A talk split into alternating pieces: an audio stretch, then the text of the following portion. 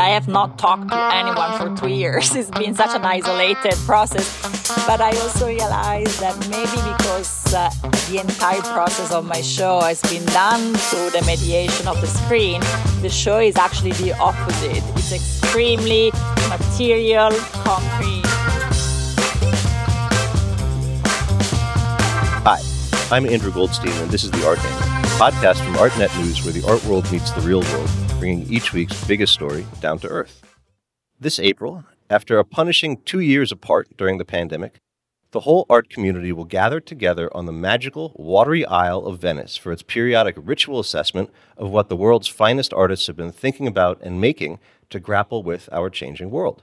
They call this climactic event the Venice Biennale, and each time it is presided over by a visionary figure whose role it has been to transmute the work of all these artists into a coherent statement about our time. This year, that exalted figure is named Cecilia Alemani. Cecilia is a professional art curator whose day job is curating art for New York's Highline, and the Venice Biennale is just a big exhibition. But at least to me, the show always has an aura of the religious about it, where we get to commune with the biggest and best ideas floating around the globe. And this time around, the globe is in rare and urgent need of big ideas with existential crises raging all around us that need to be understood and reckoned with now. So, can this year's edition of the Venice Biennale help? To find out, I'm very happy to have Cecilia Alemani on the show today to talk about her big exhibition, which is beautifully titled The Milk of Dreams. Thank you very much for coming on the Art Angle, Cecilia. Thank you for having me. I'm very excited to be here today. So, where are you zooming in from right now? I'm zooming in from my apartment in Venice, in Via Garibaldi. For those who knows Venice, is between the Arsenale and the Giardini. So very conveniently located for, I'm sure, what must be constant sprints back and forth. So, having had the great pleasure of delving into all the materials around your Biennale, it's clear that this has the makings of a sensational, mind expanding show. It's also clearly been a Herculean process to get here. How are you feeling about all of it today? Well, I'm feeling pretty good. You know, I've been working on this show for over two years, and finally, I'm here on site, opening crates, hanging artworks. So it's the best part of this very, very long journey. Of course, I look very much forward to celebrating with you all and with the artists, but installation time is extremely excited. And, you know, it's been two long years of preparations, quite isolated. So finally we're here in person with the artwork. So this is a, it's a really effervescent time. So to kind of spell out the journey, the Venice Biennale announced that you would be its next curator all the way back in January of 2020. So how did you think that you were going to be able to go about putting the show together, which is already an incredibly ambitious task? And then how did your plans potentially change a little bit when uh, events changed? You know, the first six months of the preparation has been quite hectic because, as you said, I was appointed in January and six weeks afterwards, the pandemic became very much a reality for all of us, also in, in the States. And then not even two months after the show got postponed. So in the first six months of preparation, I kind of started again three times.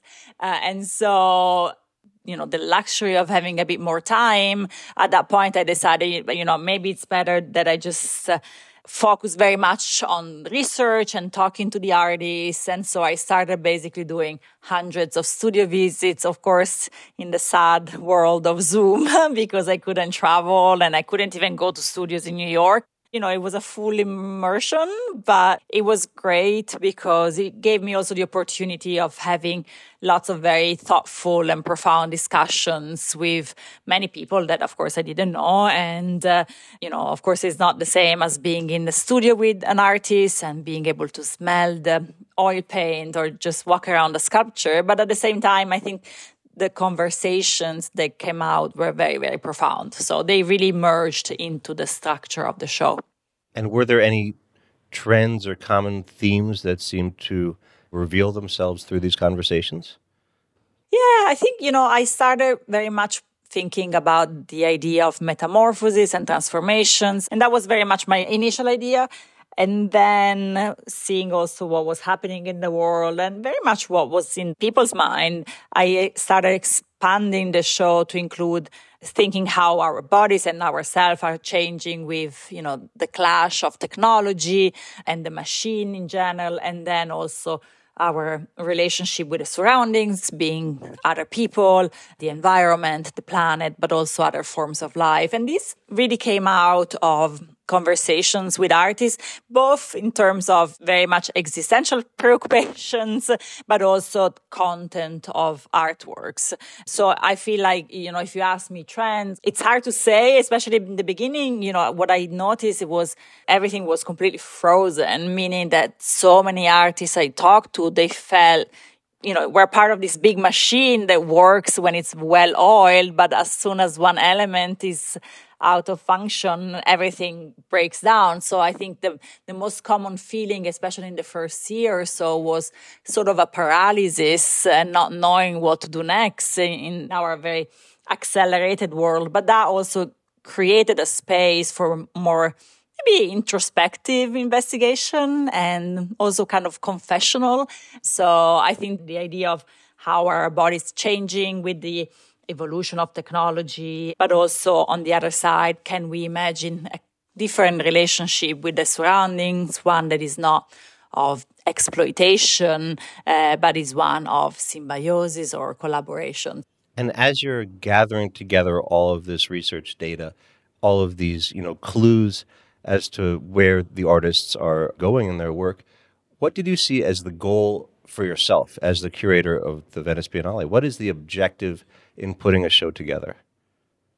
It's a broad objective, and to be honest, it was very much kind of a moving target because for the whole duration of my preparation, I had basically no certainty. I mean, I knew in my heart that this show would happen at some point, but the goal, you know, it's on one side, of course, trying to grasp and represent what I've seen and I met in these past two years, which is unique. I mean, it's due to the pandemic. It's not necessarily about the pandemic, but it at least had a very unique genesis. The second goal is also to sort of, I try to zoom out from the uber contemporary and try also to create a show that is trans-historical and really tells different stories at the same time and different temporalities. And this, of course, you know, I had more time, so I could do that. It's really hard to do it in just one year, which is usually the time that a curator puts together this giant show. And then also try to look at things from a faraway perspective, like a zoomed out perspective and looking at this edition of the Biennale not just as one edition that maybe it's juxtaposed just to the previous one, but in a lineage of exhibition, especially thinking that the Venice Biennale has been around for 127 years. So the idea of looking back is not just uh, because it's always great to put in dialogue the old and the new, but it's also to see those stories that have been obliterated and kind of forgotten also by the institution itself of the Biennale. So this sort of movement back and forth was quite important in my exhibition making. Now, I think one thing that is relevant to this edition of the show is that in that 127 year history of the Biennale, you are actually only the fifth woman to ever organize the show. And remarkably, you are unique in history as being the only Italian woman to ever organize the Venice Biennale. Yeah. How did that inform your work here? If you say like that, it's also kind of very sad, you know, thinking that there have been 58 editions of the Venice Biennale before me. And it's very sad because I keep thinking about the amazing women that came before me that could have done an incredible job and they were never part of it. But regardless of that, you know, I feel like it's a tremendous sense of responsibility because uh, I have a platform where I can really establish something that is, of course, beyond myself. And it's also a little bit of a symbolic gesture, but the idea of giving a lot of space to women artists and a bit of a different structure for this exhibition was really important. Coincidentally, there are a lot of Italian women artists, both living and historic, in your show. I think more Italian yeah. women are represented in this edition than ever before. I mean, by multiples. I think about two dozen are in the show, which is about a tenth of all the artists. And I wonder, is that a coincidence or is that maybe not such a coincidence? you know, I think there is something about the Venice Biennale that it is such an international show. Usually, when you go, I don't know, if you go to the Berlin Biennale or to Sao Paulo, you always assume you're going to see a lot of local artists. You never have that assumption, I think, when you go to the Venice Biennale. You know, you assume you're going to see a very international show, not a show about Venice or about Italy. Part of it because it's often being curated by international curators, and some of them have done a good job in including Italian artists. But of course, being Italian, I also felt more responsibility. And, you know, there are incredible artists working in Italy. I think the hardest part for the Italian art scene is that it's really hard for them to leave the country and to kind of have a career abroad. Of course, there are a few exceptions, but we don't have the same structures that exist in other countries in Europe that really support, you know, residencies and program of exchange. So I hope to be able to give them a right amount of space and exposure because they're amazing. And so I want to make sure that the international audience can get to know them. And now you called your biennial The Milk of Dreams, after an illustrated children's book of that name by the British born Mexican surrealist artist Leonora Carrington. Can you talk a little bit about why you chose that title and the role that Carrington plays in the show? So I got to the title very late, to be honest. I did not start from the title. I did not necessarily start from Leonora Carrington. I got to surrealism quite early. It's been a passion of mine for many years. Uh, and I think we all kind of agree now that surrealism is in the air. It's not just my show, but there have been incredible exhibitions in the last five years, exhibitions that really try to sort of challenge the idea that, or the sort of definition of surrealism as a European male thing. So not just fantastic women, which was this great show about the women of surrealism that was at the Louisiana, but a show that is currently or maybe just closed at the Met about the international surrealism. So looking at surrealism from different perspectives. So there has been an incredible critical and academic job done by colleagues and museums I mean, of course, I've always loved her and I knew that I wanted to include some historical works. But then I started reading her writings and that really opened another dimension for me because on one hand, I think I always love when an artist that you mainly know as a painter or as a visual artist then also writes. And her writings are really incredible because you know, they're like, in a way, very simple, very joyful, but also quite macabre. And most importantly, they have irony and humor, which is a side that was very absent in her male colleagues. So there is this collection of short stories that is hilarious. Uh, one of my favorite books of hers is the Hearing Trumpet, uh, which is the story of two old ladies, apparently was herself and Remedios Varo, and how they deal with the old age, but in a, in a very funny and light and kind of spiritual way. So a very unusual portraiture of the elderly time. And then I, I ended up finding this little book of children's story, which I didn't know before. And in a way, everything that I was working on in terms of thinking about metamorphosis, but also thinking about the atmosphere of surrealism or magic, it just came together and it brought everything together in also very, very simple and very visual way. And so, as I often do, I stole the title from her because uh, I always like titles that are actual titles of things, names of things, and not too conceptual. So that seemed to be perfect, although it kind of opened up for a whole array of different definitions and interpretations that probably tickle everyone's fantasy. And now, of course, you know, surrealism is a movement that took flight almost 100 years ago, you know, give or take. Do you think there are any echoes across history in what our society is going through currently that make this an echo that has some substance to it? To be fully honest, it's not something that I realized when I started working on this. But if you think about it, surrealism, you know, began in 1924, just after the end of the First World War and in between, of course, the two wars and had a sort of deep relationship, not just with the war, but also uh, like a movement against totalitarianism and the military. And although, of course, now what I'm saying is very much about what we are living now with the war in Ukraine. But in a way, if you think about the past six years with Trump and everything that has been happening, I think you could say that there is a sort of parallel between the two historical moments. And in a way, to me, it's also quite visible in the figure of Leonora Carrington herself. And she was in her 20s when she got close to surrealism in Paris in the mid 30s. And then as a young woman alone, she escaped and she moved to first New York and then Mexico City. And in a way, her attitude probably towards the stereotypes and the cliche that were attributed to her as a beautiful young woman. So she was kind of dealing with the identity and trying to challenge those notions of very stereotypical female identity in a very similar way, I think, of what's happening right now. Of course, because of different causes. So I do think there are lots of echoes and rhymes between the two historical moments. And in terms of the flip side of surrealism's anti authoritarian, anti fascist, kind of sensibility. Another movement that's very well represented in the show is, interestingly, Futurism, which was actually the polemical movement that sprang up in fascist Italy as a way of glorifying technological advancement, particularly when it came to the dazzling new weapons of World War I. So, the futurists included in the show, I think, as is uh, common in other areas, they're all women, like Benedetta Cappa, Giannina Censi. Why did you decide to bring in these artists?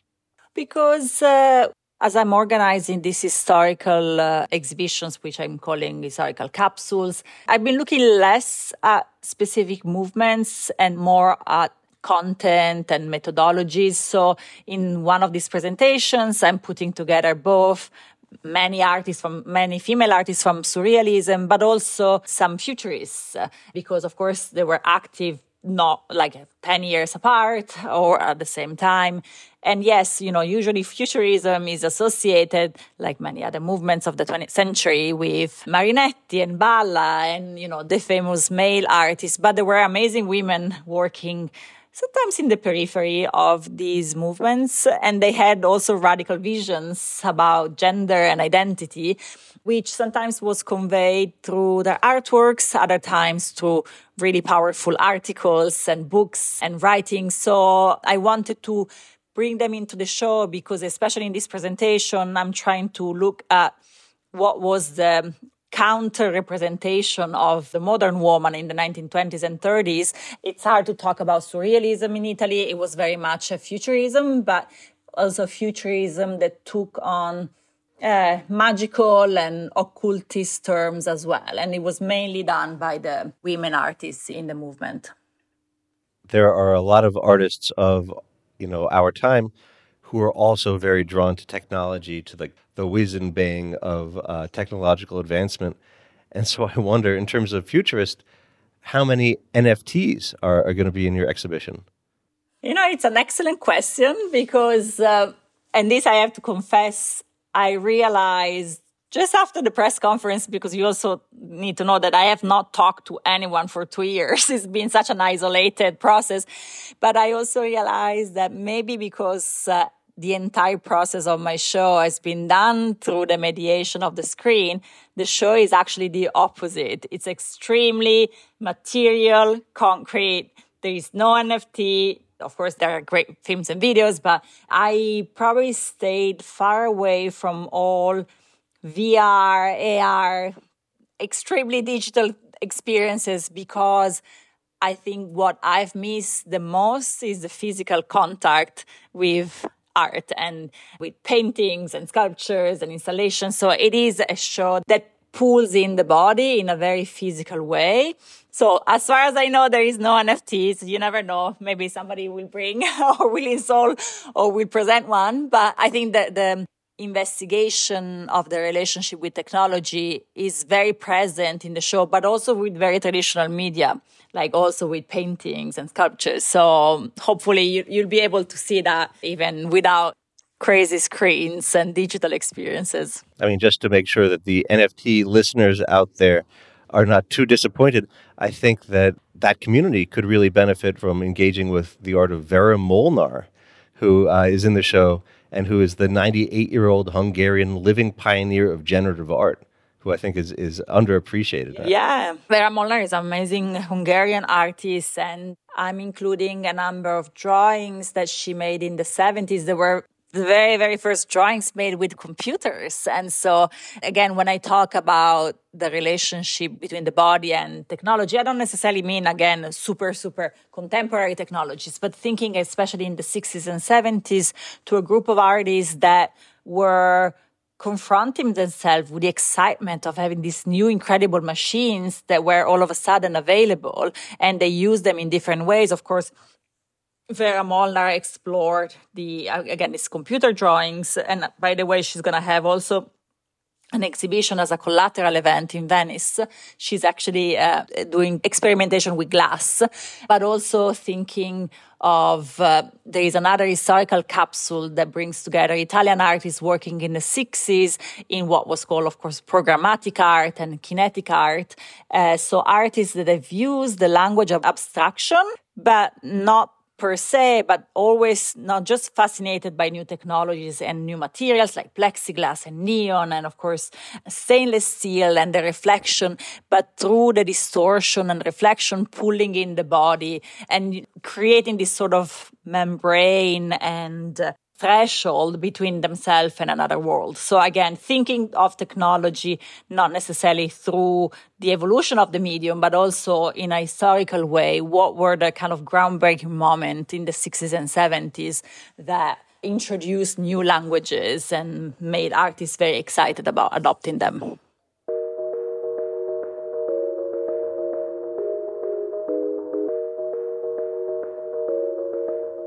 So, one of the aspects of your show that has gotten the most attention is not only how many female or gender nonconforming artists are in it, but how proportionally few artists who identify as men are actually included. Only about 21, which is one tenth of the overall artist population, about the same proportion as Italian women artists.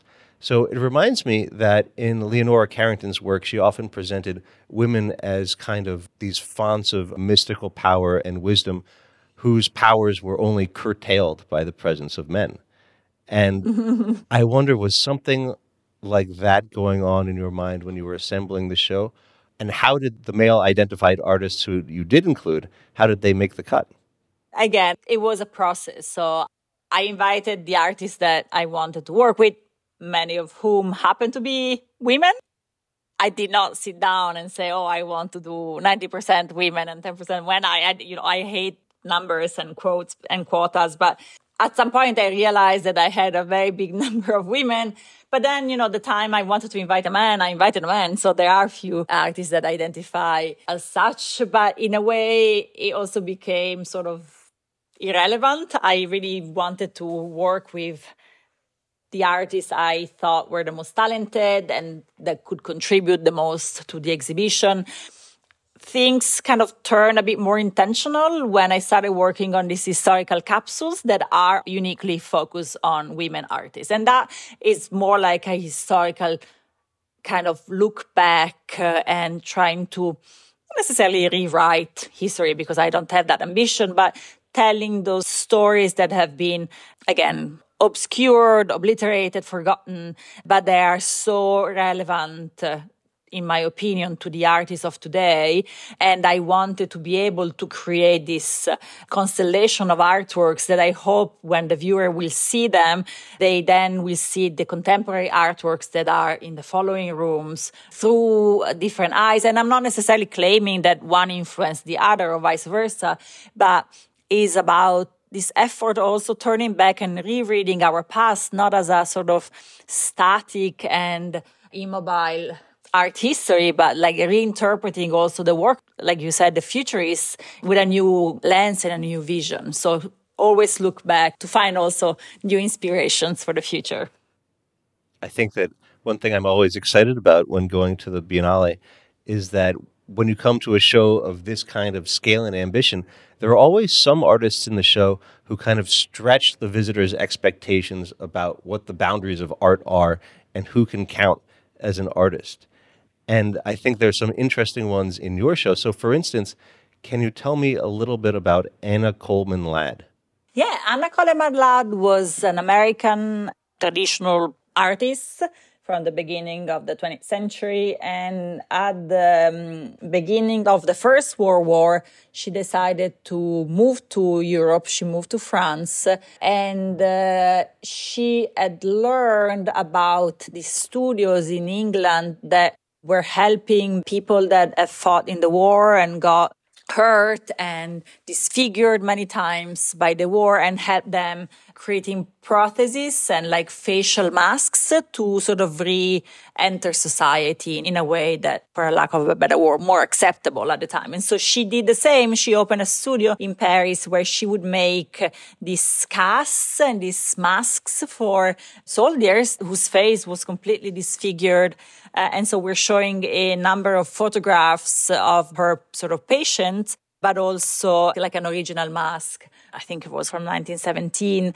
Uh, her work is included in one of these historical presentations, in particular the one that looks at the idea of the cyborg. So this sort of hybrid creature between human and machine and this presentation is very much focused on the early avant-garde, so the like Dada and Bauhaus. So of course, people know that the term cyborg was invented in 1960, but actually the claim of many critics and art historians is that many artists uh, from the Dada and Bauhaus movement really um, investigated these hybrid creatures that were often female and that really brought together the human and the artificial, often using masks and props and prostheses. And an- another artist who's in the show who is much better known for other aspects of her output other than visual art is Josephine Baker.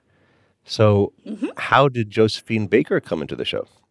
Josephine Baker is uh, in the first capsule, which is more about metamorphosis and surrealism and, and brings together a number of artists and cultural figures. You know, she was a dancer that really challenged those uh, cliche and stereotypical notion of the woman seen by their male peer. And so in a way, what she did when she moved to Paris in the 20s was really through also irony, kind of poking a finger to not just the sort of stereotypical vision of um, femininity, but also of of a black woman, of race in a very colonial time. So I wanted to include that as well. Also thinking again, it's not necessarily a presentation about surrealism, but what was happening in the same years across, uh, you know, not just France, but also in the United States. And then what about Millie Canavero. She was an Italian, I mean, we can call her an artist, but she wasn't a practitioner artist. She was what you would call probably a medium artist. She was a woman that lived in Genoa. We know very little about her, but she made these incredible drawings that look completely geometric, made with tools, but she made them with free hands. And she apparently was possessed when she had these uh, visions and put them on paper. Her work is uh, in one of these historical presentations that look more at the role of language in building a body and vice versa, how artists and uh, individuals have used their body for communicating with other dimensions and other worlds and with sort of the intention of breaking the linearity of language when I was going through the artist list and looking up all of the artists, I kept on writing down in my notes, you know, quote, creator of haunting ghostly imagery. And, there are quite a few artists in that vein. And there are also quite a few artists in the show who specialize in, in this kind of sculptural techno dystopian body horror, like Mire Lee, Ambra Castagnetti, Giulia Cenci, uh, Hannah Levy. I wonder, do you think that there's going to be a strong kind of haunted vibe in in the exhibition? You could say that, yeah. You know, it's also like such a big exhibition that there are many different souls of the exhibition, but I think that could be definitely one of the threads. And I think, you know, to me, the show always goes back to the relationship with the body, and sometimes the body is absent. And I think Mire Lee is a very uh, good example. She's also just here installing I think there are plenty of artworks and installations that hint at the body, but the body is absent. So hers are machines that evoke sort of the digestive systems of weird creatures and they really function almost like uh, organism but you can't recognize what kind of realm they are they humans are they animals are they like weird bacteria or like machines gone crazy and that's something that is quite present especially let's say in the second part of the arsenale where the temperature of the show becomes a bit more eh, synthetic and artificial and colder and uh, slowly the sort of more traditional representation of the human body disappears and dissolves in this also in Julia Change in these weird creatures that are casts of hybrid beings and bring together dogs and horses and human faces. So yes, I think there is definitely that uh, line, which also starts with other medium artists that uh, are also from Italy that are also in this historical capsule, like uh, Palladino, Eusapia Palladino, who were like very, very famous mediums in Italy. They would have seance where like ghostly presence and ectoplasms would appear behind the unlucky or lucky visitor. So yes, there is certainly that. I, I, am my spine is tingling just thinking about it. I'm really excited. So there, there's a, a, theory that's been gaining um, traction called the Gaia hypothesis, which was popularized by Donna Haraway and other thinkers. That all activity on Earth, from humans to animals to nature to technology, is inextricably intertwined and in continual flux, with every aspect fused into every other. Is there something similar that you're proposing in your Biennale with all these transfigurations, these these metamorphoses, mm-hmm. these uh, syntheses. Yeah. I don't know if I would call it a, my proposition. I really think it's what I've seen a lot into artists' works in the past few years. And so many artists are portraying a cosmos and a universe uh, that is based on a different relationship between each other. It's a relationship of collaboration and symbiosis and sometimes cheesily enough, like love and harmony and not one of hierarchy and exploitation. There are many artists, especially in the first part of the Arsenale, that really explore this sometimes imaginary, sometimes hopeful relationship with nature with a big N. So, for instance, there is an artist from Lithuania called Egle Budvytytė that shot this very mesmerizing video of a group of young kids lost in a forest of lichen in, in Lithuania and really where there is almost no distinction between their body and what surrounds them. Uh, and then something else that will happen in that section of the show is many artists that are rediscovering or reinterpreting old myths and mythologies and stories and folk tales from a contemporary perspective. So reintegrating that dimension of myth, uh, not in a sort of nostalgic way, but as a tool to open up different kind of epistemologies and forms of uh, knowledge that are, let's say, not the Western ones. In 2017, you had curated the Italian Pavilion for the Biennale. And I have a very fond memory of that because you actually brought to life one of the most extraordinary art moments that I've ever experienced with Giorgio Andreotta Calò's piece that filled this enormous empty warehouse and turned it into a dark reflecting pool, like a vision of the river Styx that leads to the underground. Mm-hmm. Just totally unforgettable. Can we expect to encounter sublime moments, you know, shocking moments like that in your show? Ah, well, I can't tell you too much, but I think, of course, you know, when you do a pavilion, is a different task because you're really highlighting the work of one or very few artists. In this case, as you know, I have 213 artists, so it's different, but of course I have plenty of space. What's been very helpful for me is that I curated the Italian pavilion back in 2017, which it is the biggest national pavilion in Venice. And I had worked with a part of the team of the Venice Biennale already back then. So that gave me definitely an advantage or disadvantage. I don't know. so I try to structure the journey through the show, especially in the Arsenale, which is the toughest part, alternating areas and zones of uh, concentration and kind of intimacy with more like broader experiences of maybe you want to call it spectacular pieces or larger pieces, but trying to create a sort of dynamism between inwards and outwards because the space of the Corderie is quite boring because it's linear and has these columns. So I try to break that both through the capsules and also through the use of other kind of sort of exhibition tools to sort of create a journey that was not that linear, but there will be plenty of spectacular pieces. Like the biggest installations are being built as I speak because very often they're very dirty. So they have to be built right now before the artworks come in. But yes, there will be hopefully a bit for everyone. So, on a more somber note, first year biennial was upended by COVID. And now, over the last month, the world has once again been thrown into crisis by the invasion of Ukraine, which has united much of the world in solidarity with Ukraine in its fight for freedom against Russia, including the Venice Biennale, which stated that it, quote, intends to manifest its full support to the Ukrainian people and its artists and to express its firm condemnation of the unacceptable military aggression by Russia.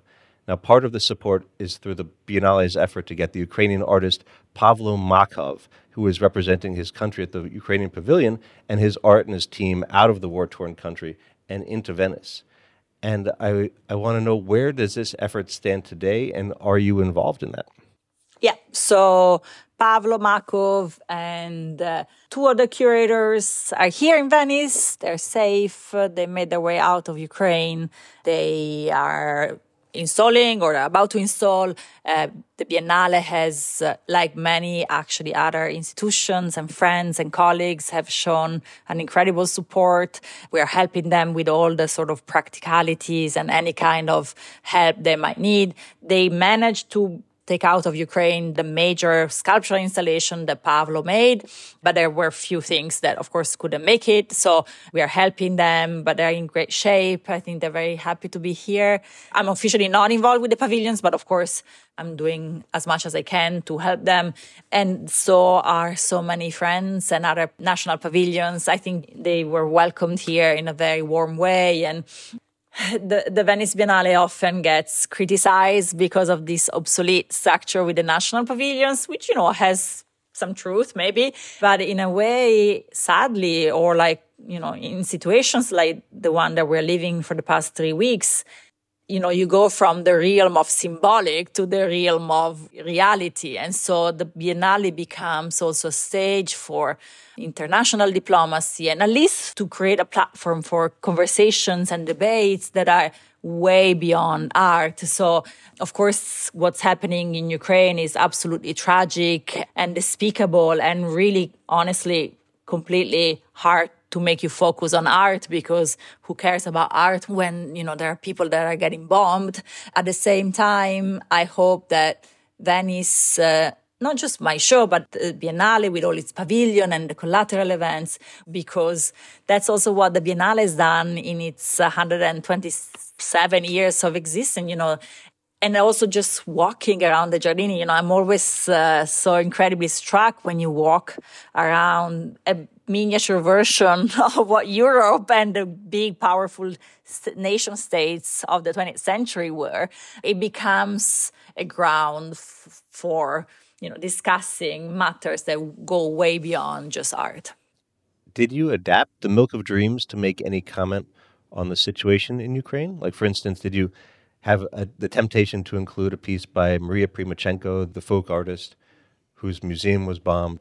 We are working together with the Ukrainian Pavilion and other Ukrainian institutions to create a project or a space of solidarity and of support of Ukrainian art in general, because of course, you know, it's wonderful that the pavilion can happen, but there is much more that is left out. And God knows when, you know, you'll see in person another artwork by Ukrainian artist, but we hope to support that. So we're working on that and other initiatives. You know, it's very, very fresh. And so we're, you know, we're doing as much as we can. Our priority was, is still to support the Ukrainian pavilion and in a way also to be a good partner and listen to what people are asking us, especially people from Ukraine, artists and other colleagues are recommending us and trying to see what the Biennale can offer in solidarity of um, the Ukrainian people. It's so clear that this is a very traumatic time that we're living through, and it seems that the Biennale is going to reflect that in a certain way. That it, you know, it could come to be known as the trauma biennial, in a sense. Do you think that there's any truth to that? Well, at this point, I don't know anymore because I, I'm just waiting for like another catastrophe to come on my lap because it's been quite uh, intense. But you know what? If there is something that I've learned a couple of years ago, we did this uh, exhibition when the Architecture Biennale was postponed from 2020 to 2021. Basically, the pavilion was empty. So we did this exhibition called the Disquieted Muses, which looked at the archive because that's the only thing that we had in Venice that we could touch the archive of the Venice Biennale, which is an amazing archive that has been established in the 20s and we did a show that looked at the history of the Venice Biennale in those moments in which the Biennale itself kind of clashed with a big history. So looking at the two world wars, looking, of course, at fascism time, at the 68, uh, and in the 70s, there were very political shows. So in a way, I think the, the strength of the Biennale is that you can tell different stories and you can absorb the traumas of the time, but you can also open up to the future. And I think, you know, one of the biennials that I always refer to is the 1948 Biennale because it was the first edition after the Second World War. Uh, and it was an edition that was incredibly open to new movement, to American art that rarely was exhibited before, to very contemporary production and at the same time it did this job of looking back at all those uh, forms of expressions that were completely cancelled during the fascist time so for instance impressionism or Pablo Picasso, who had never shown in Venice until 1948, and he was 67 years old, which is kind of crazy if you think about it. So I think, you know, uh, a show can be both hopeful and also a seismograph of what happened in society to me, the hardest part is that we're still very much into this traumatic time. It's hard to gain perspective. This has been a very, very long journey for you, years and years of upheaval. And how are you going to relax? I'm going to go in a retreat with no forms of Zoom technology, phone, because my life in the last two years has been really miserable. And I hope, of course, that I can go see art again in person. But my former celebration is no more Zoom, no more computer, because, yeah, it got to a very intense point. Well, congratulations. I can't wait to come and see the fruit of all your labor. Thank you very much for coming Thank you so much show. for having me and come see the show. It's up until the end of November, so there is hopefully plenty of time. Well, that's it for this week's episode of The Art Angle. If you like what you heard, you can subscribe to the show on Apple Podcasts, Spotify, wherever else you get your podcasts. Also, take a moment to rate and review us. It will help other listeners discover what we're doing. The Art Angle is produced by Sonia Manalili, Tim Schneider, and Caroline Goldstein. Thanks for listening, and see you next week.